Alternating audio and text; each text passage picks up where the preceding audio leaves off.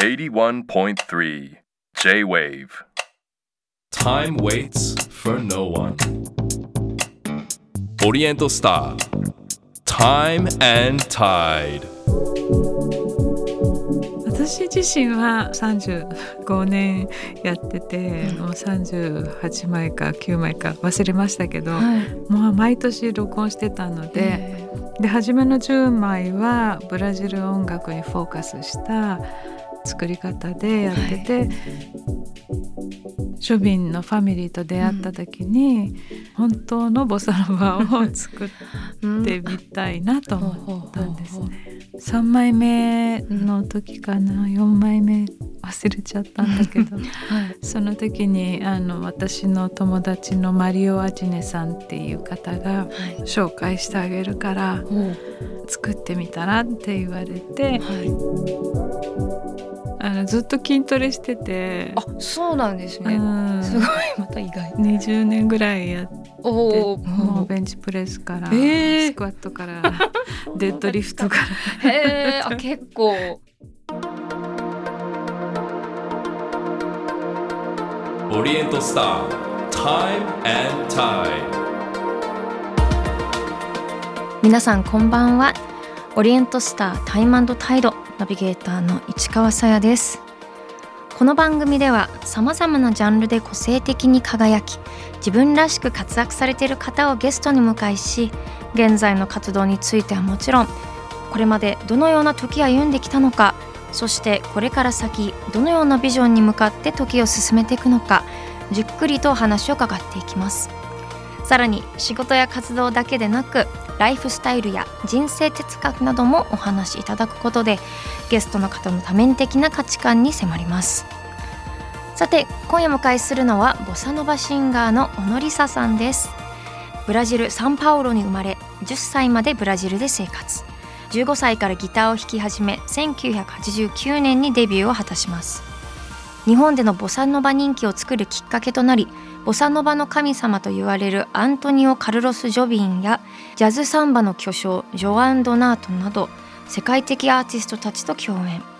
ニューヨークやブラジルアジア各国での公演も数多く開催し海外でも高い評価を獲得しています。これまでに日本ゴールドディスク大賞ジャズ部門を4度受賞。2013年にはブラジル政府からリオ・ブランコ国家勲章を授与されました。今年は最初のボサノバソングと言われるジョアン・ジルベルト「思いあふれてシガジ・サウダージ」のリリースから65周年となるアニバーサリーイヤー過去と現在そして未来をつなぐボサノバサウンドと小野梨沙さんの歌声。ブラジルからの秋風とともに人生のストーリーを伺います。Oriental Star. Time and Tide. This program is brought to you by Ipsong. Hoka. 市川さやがナビゲートしています。オリエントスタータイムタイド。今夜お迎えしているのはボサノバシンガーの小野梨沙さんです。はじめましてよろしくお願いします。よろしくお願いします。この番組はですねいつもあのゲストの皆さんにその現在過去未来伺っているんですけれども、まず現在からということで、あの今年の夏にリリースされました「アイランドカフェ」フィーチャリングイサオの3 3でいいんですか、こちらどんな作品か教えていただいてもいいでしょうか？はい、あの3番で、えー、1番2番もあの DJ 太郎さんに選曲していただいてはい。あのノンストップでずっと流れていく CD です。あミックスみたいな感じでずっと、はい。えー。これはそのどういったテーマで今回太郎さんがセレクトしたとかなんかあるんですか？そうですね。やはりあの太郎さんのお母様もブラジルの方で、はい、まあ彼もねたくさんいろんな音楽もね、はい。知り尽くしていると思いますのであのそんな若手に お願いしまして、はい、で今年はあのシェガ・ジ・サウダージュ発売から65年、はい。ことは、まあ、ボサノバと誕生からうん。65年、65周年っていうふうに言われてますけど今のボサノバサウンドってどんどんな感じとかその音楽界の中でどどのようにそのエッセンスとかが生きてるって感じてますか、そうですね。やはりそのまあ主にリズムのスタイルとか、あとはあのハーモニーのあのおしゃれ度みたいなところとか、まあ、全般的にその緩い感じの柔らかいサウンドだと思うんですけど、はい。はい。そのまあでも結構いろんなジャンルとかで感じるものですか？そういうボサノバの雰囲気って。そうですね。あのちょっとなんかタクチカタクチカっていううんそういうリズムが入ると、はい。なんかもうすでにボサノバにはい、なっている感じがしたりするので最近のいろんなあの J−POP でも K−POP でもあのそういうリズムを取り入れているのが時々聞こえるので、はい。うん、いい感じだなと思ってます。私その勉強不足だったなと思うのでボサノバってなんか思ってるより新しい音楽なんだなって結構最近生まれたんだなっていうのがちょっと印象的。そうなんですよね、あのすごく古い音楽昔の音楽っていう印象が強いけれどもまあ比較的ね新しい、うんまあ、65年前、うんなんかすごい伝統的な昔からある感じのものだと勝手に思っていて本当最近生まれたものなんですね。けどそうだからあのジャズとかの方がもっとうん。ね、古いはい。印象がありますけど、うんうんうん。まあ、ジャズの影響も入ってますし、はい。うん、そんなわけで比較的実は 新しい音楽です。最近のそのボサノバシーンの中でその印象に残っているものとか印象に残っていることって何かありますか？ブラジルでですか？はいまあブラジルの若者は本当にいろんなジャンルを聴いていると思うんですね。はい。でリオロックとかあったりして結構ロックもみんな好きだし、はい。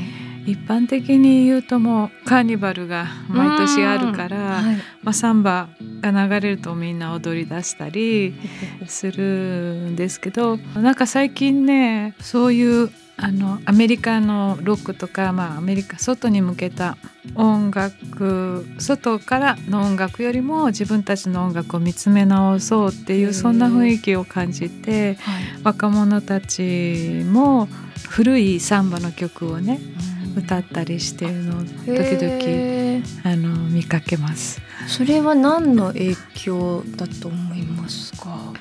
なんか曲にもあるんですけれども、うん。ブラジルはブラジルを知らないっていうね、そんな曲があったりして、はい。その自分たちの音楽の良さを見直そうよみたいなそういうムーブメントみたいです。はあはあはあ。とはななんでしょうね、まあ、ネットとかで聞きやすくなったとかそういうのもあったりするんですそうですね。かね。多分海外の人がうん。ブラジル音楽うん。は本当に、あの40年先行ってるっていう言われて。あのいるんですけれども、はい。い、ろんなジャズの人もすごく憧れているはい。ジャンルなんですね、うんうんうん。実は、まあ、そういうことでブラジルの音楽は素晴らしいんだっていうのを多分、あの外から聞こえ始めてきてるような気がします。日本のそういうシティポップとちょっと似てる現象なんですかね。外側がいいよって言って若い子がそうですねすごい聞いたりとか。そうですよねうんうん。面白いですね、はい。ご自身はその今そのボサノバの音楽の世界その伝えていきたいそのこうやって伝えていきたいとかなんかあったりするんですか？私自身は35年やってて、うん。もう38枚か9枚か忘れましたけど、はい。もう毎年録音してたので、え。で初めの10枚はブラジル音楽にフォーカスした作り方でやってて、で10枚目終わってから音楽の旅みたいにして自分の持ってるエッセンスを他のジャンルとか他の音楽に組み合わせてアルバム作っていきたいなとその時思っていろんなイタリアの曲とかうんフランスの曲とかハワイアンにしても、まあ、そういう融合した作品をずっと、うんはい。最近まで作り続けています。そのフフランスのなんていうのそクラシックとかシャンソンのそういう感じの融合が多い。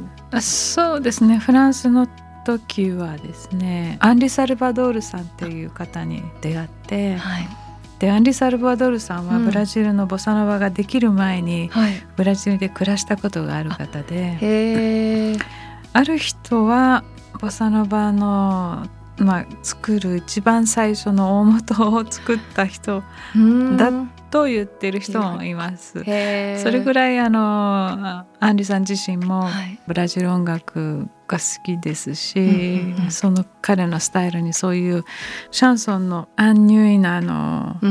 雰囲気よりもちょっと明るめなはい。サイドがあるのはその影響かもしれないです。確かうん。になるほど、うん。確かに意外と太陽が照ってる感じがすごいしますもんね。そうですね。うん。シャンソンってどっちかっていうとすごく、あのね。語りかけるような、はい。その言葉の美しさとかの表現とか、結構すごく情感をね、はい。出す音楽なんですけど、うん。うんうん81.3 J-Wave オリエントスター Time and Tide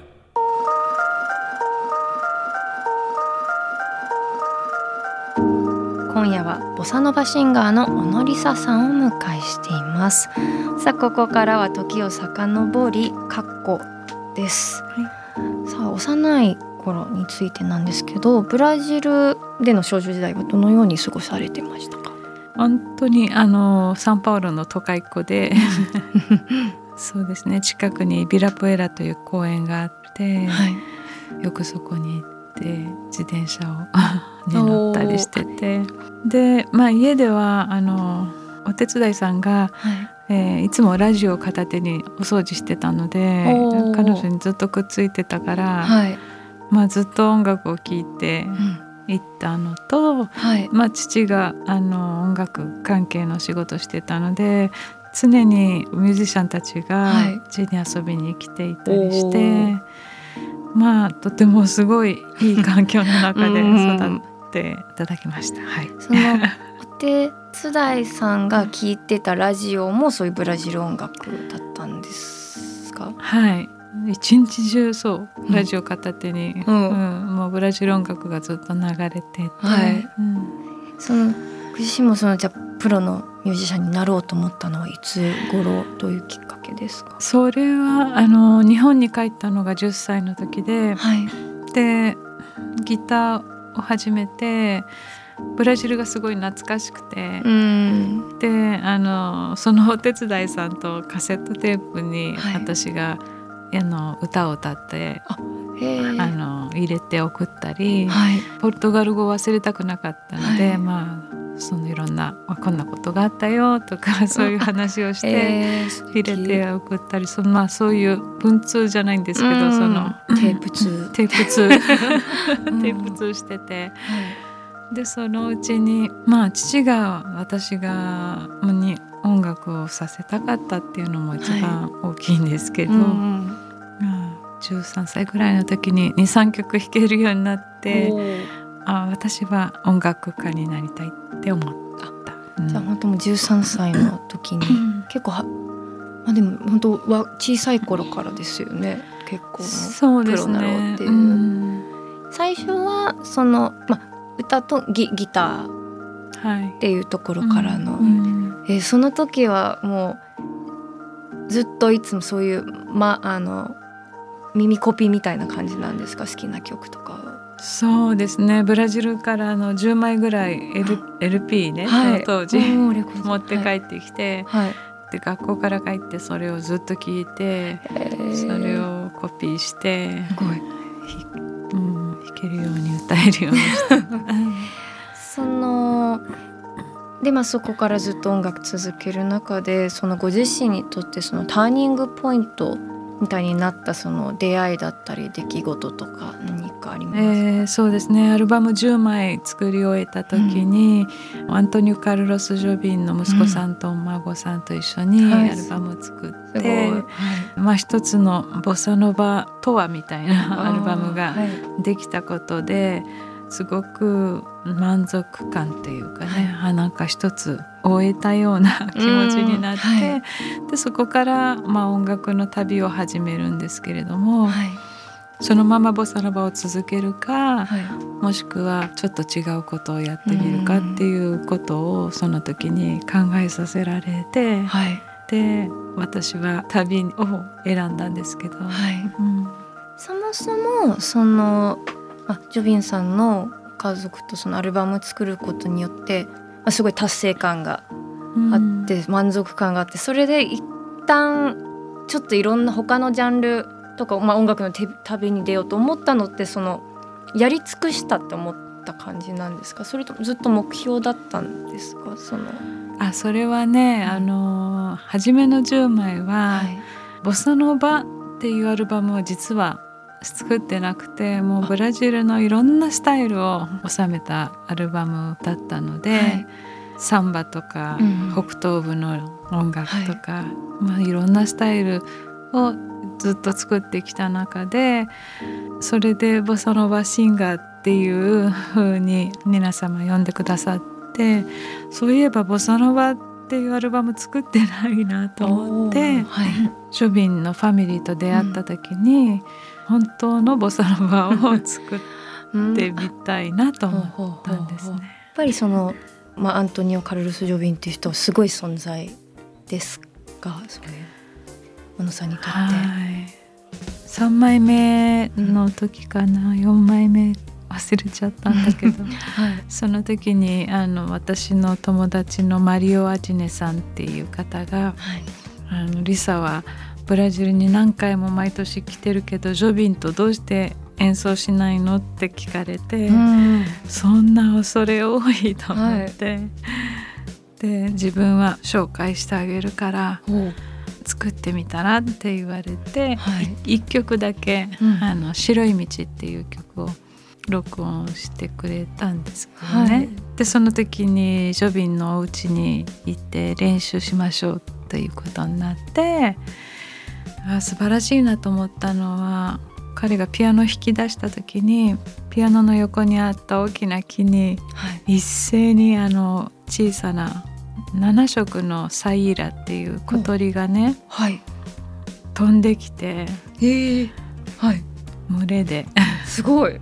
おえピアノ弾き出したら、うん、えすごい。なので私にとってその瞬間はとても、マジックタイム、うん、本当ですよね、うん、えー、うん、本人もびっくりししてたんですか？いや本人はまあいつものことみたいで、すごい。で私が もうすぐほら日本人ってカメラ好きじゃない、はい、写真写真撮ろうとしたら、ね。はい、ダメダメダメって言って、うん、逃げちゃうから飛んでちゃうからさ 驚いちゃうから静かにしてて。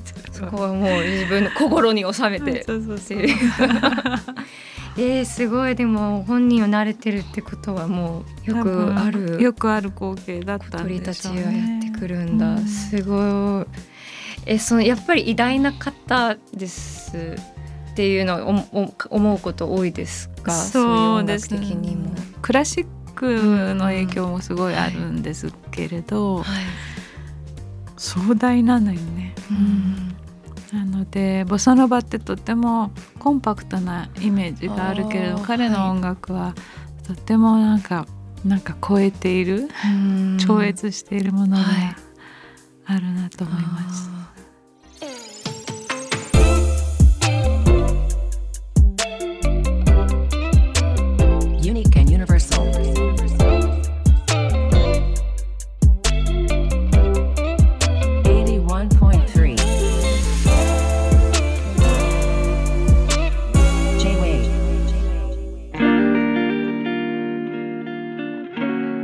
川さやがナビゲートしています。オリエントスタータイムタイド。今夜はボサノバシンガーの小野梨沙さんにお話を伺っています。ここからはプライベートについてなんですがオフの日はどのように過ごされてますか？えーと自然の中にいるのが好きなので、はい。まあ、若い時はね海ばっかり行ってたりしてブラジルでもね、はいうん、そうですね最近はあのジョギングとかそうなんですね。あとは公園で。散歩する。あの公園散歩する時音楽聴いてるんですか？ああジョギングする時は早く時間が経ってほしいから はい。聞くけどはい。あの逆にねあんまりいつも聞いてるから、はい何もない音の自然の中の音の方がはい聞きたい。うん。はい。うん確かに公園それこそ小鳥の 声とか。そうそうそう、うん風の音とか、はいうんあとはそのなんかはハマりものとかってあったりするんですか？いわゆるそのマイブーム的なもの。マイブーム？マイブーム？あいろいろあるんですけれど。そうちょっとでも意外です。なんかすごいあんまそういう今これハマってるってそんなになさそうな感じが。あはい、あのずっと筋トレしてて。あそうなんですね。うん。すごいまた意外。20年ぐらいやっおおもうブてームをはか超えてますね。はい、そうなんかあのレコーディングにブラジルにい行ってる最中から始めたのかな。はい、なのでまあ20年20年もっとかほうほうほう30年ぐらいえー、筋トレはそれジジムです。ジムでうん。もうベンチプレスから、えー。スクワットから デッドリフトから。へえー、あ結構 やってて。本格的。えそう。それでちょっと腰を痛めたのでデンドリフト。腰痛め痛めやすいです。うんだけど最近また始めようと思ってます。はい。Time and Tide. 81.3 J-Wave オリエントスター Time and Tide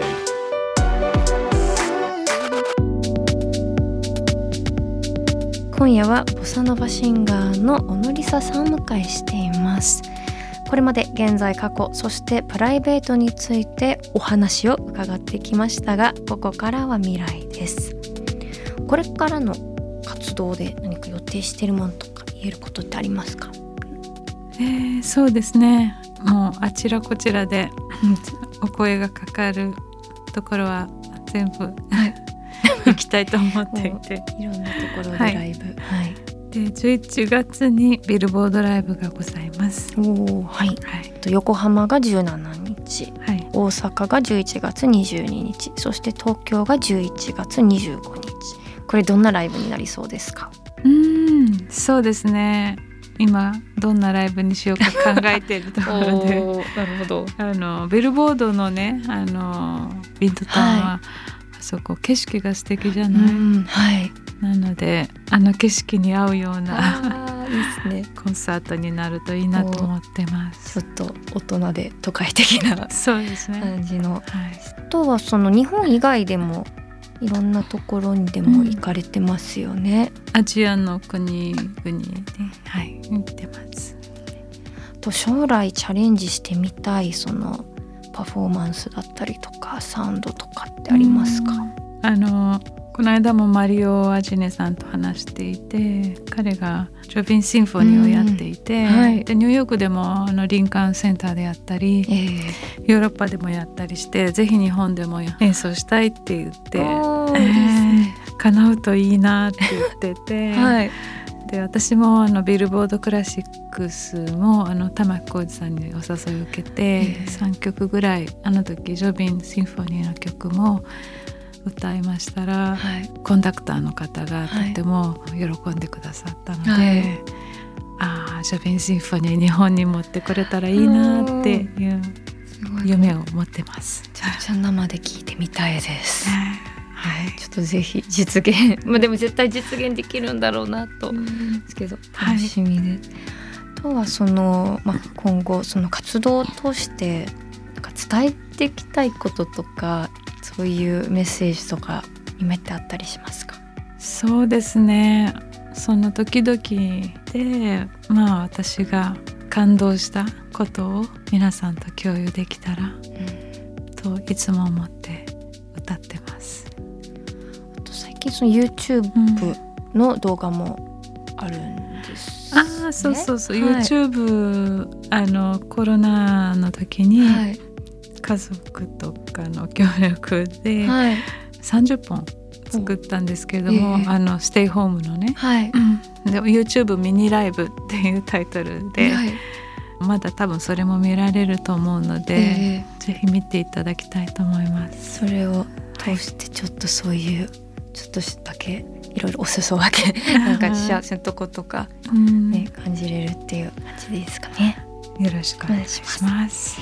さて最後にですねお迎えした方にエプソンの時計オリエントスターを選んでいただいています。はい小野さんがセレクトしたのはどちらでしょう？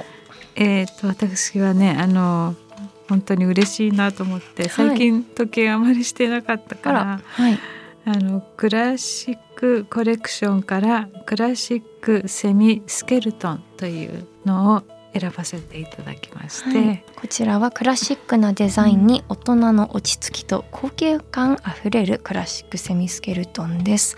こちらを選んだ理由は何でしょう？そうですね。ここの文字盤のとこがすごくあの白白くてはい。なんか素敵だなと思ったのとこの革がグレーなんですけども、はどんな洋服にも合うし確かに。なんか落ち着いた感じがしてシックな感じで、うん。はい確かにすごい落ち着きがうん。あるなんか洗練されたそうですね。デザインですごいはい。めちゃくちゃ似合いそうなのでぜひたくさんつけてください。ありがとうございます。さあ本日小野さんにお話しいただいた内容は番組ホームページにアップしています。ぜひご覧ください。オリエントスタータイムタイド今夜のゲストはボサノバシンガーの小野梨沙さんでした。ありがとうございました。ありがとうございました。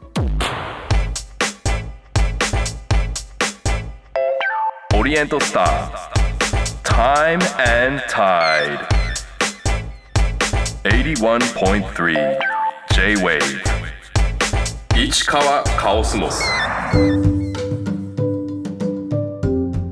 あ今夜のカオスモスですが9月23日のゲスト e スポーツキャスターの篠原光さんの回の感想です。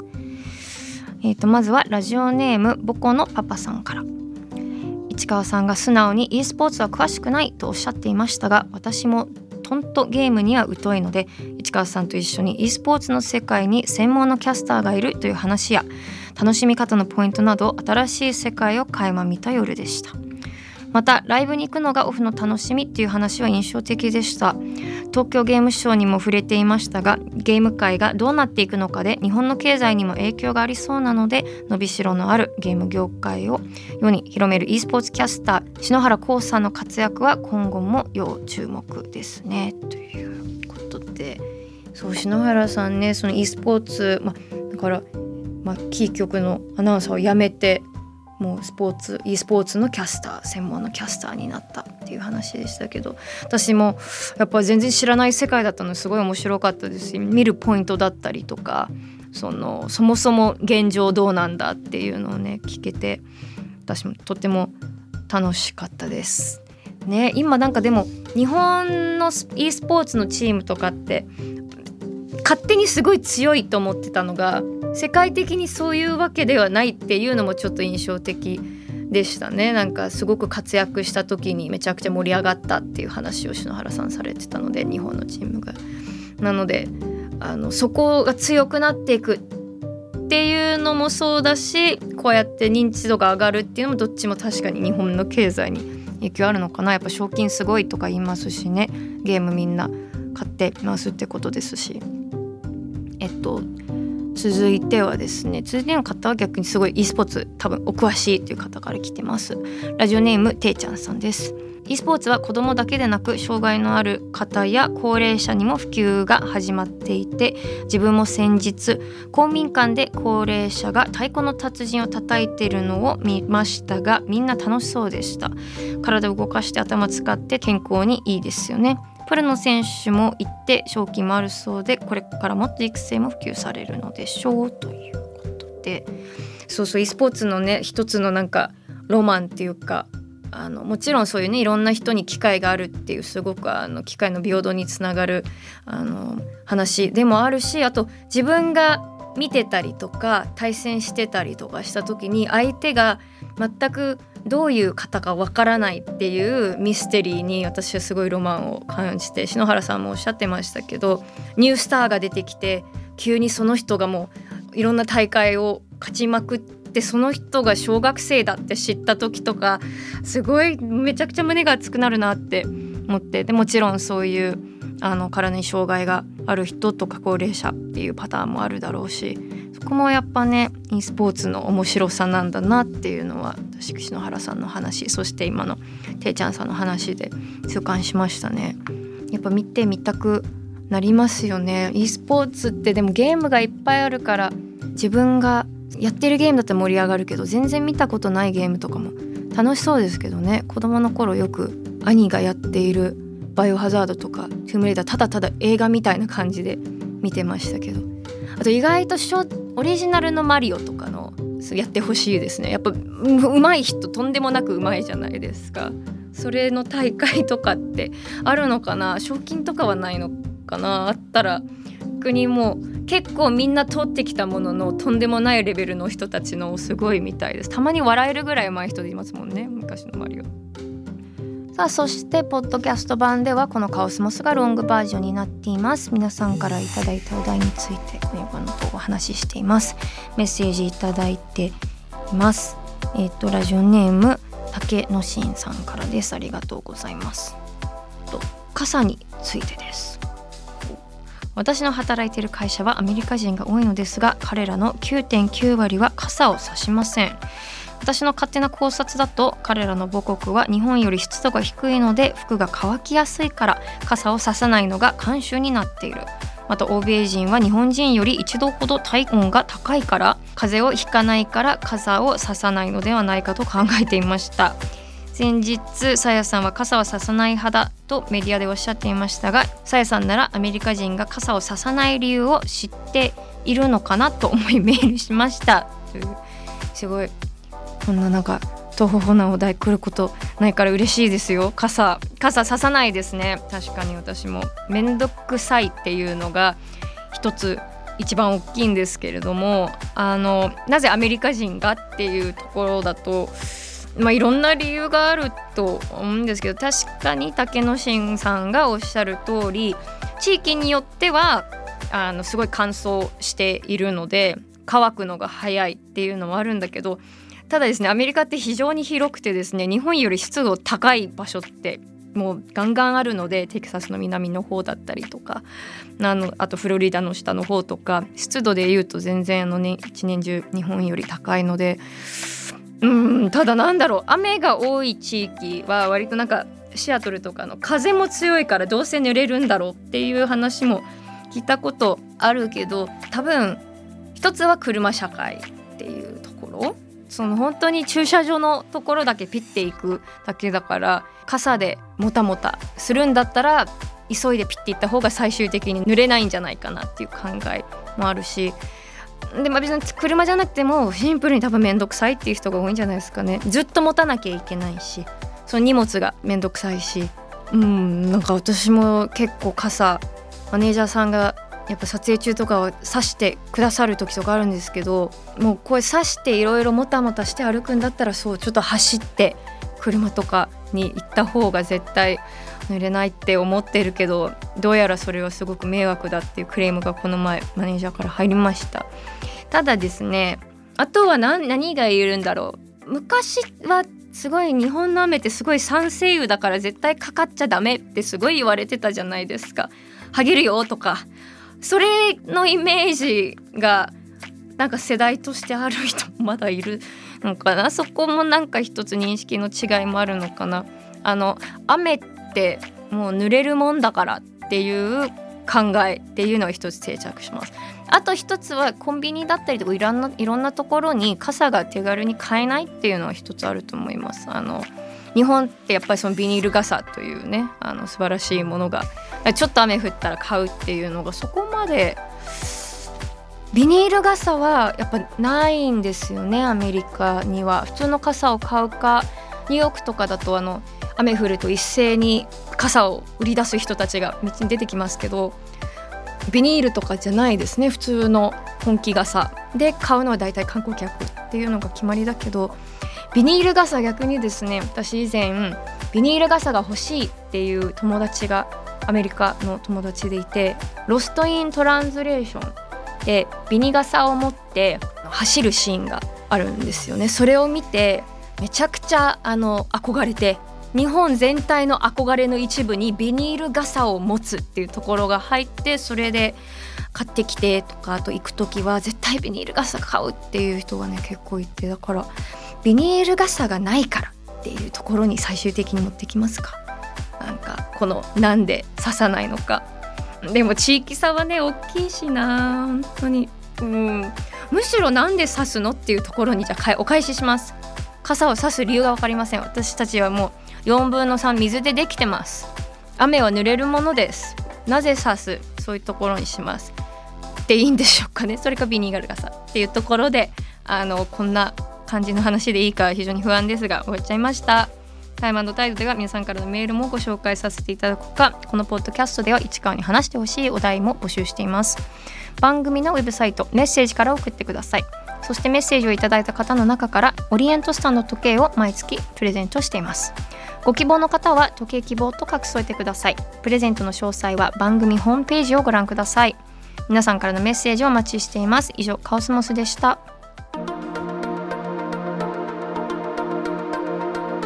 オリエントスター Time and Tide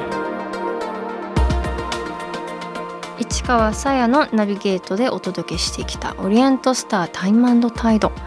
今週もさまざまなジャンルで個性的に輝き自分らしく活躍されている方をゲストに迎えし現在の活動についてはもちろん現在に至るまでどのような時を歩んできたのかそしてこれから先どのようなビジョンに向かって時を進めていくのかお聞きしましたさあ今夜のゲストはボサノバシンガーの小野梨沙さんでしたなんかすごいあのメロであの癒されたって言ったら失礼かもしれないんですけどすごいなんか心地いい空間でいろんな話を聞かせていただきました小野さんから。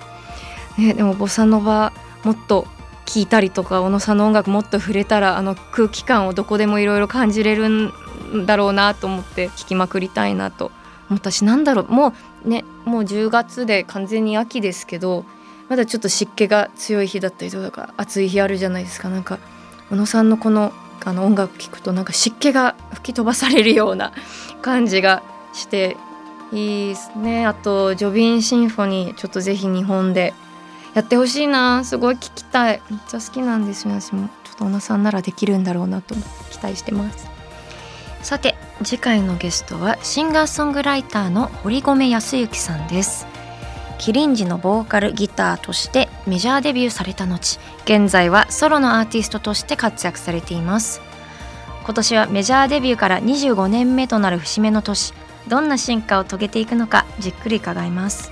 オリエントスタータイムタイドここまでの相手は市川さやでした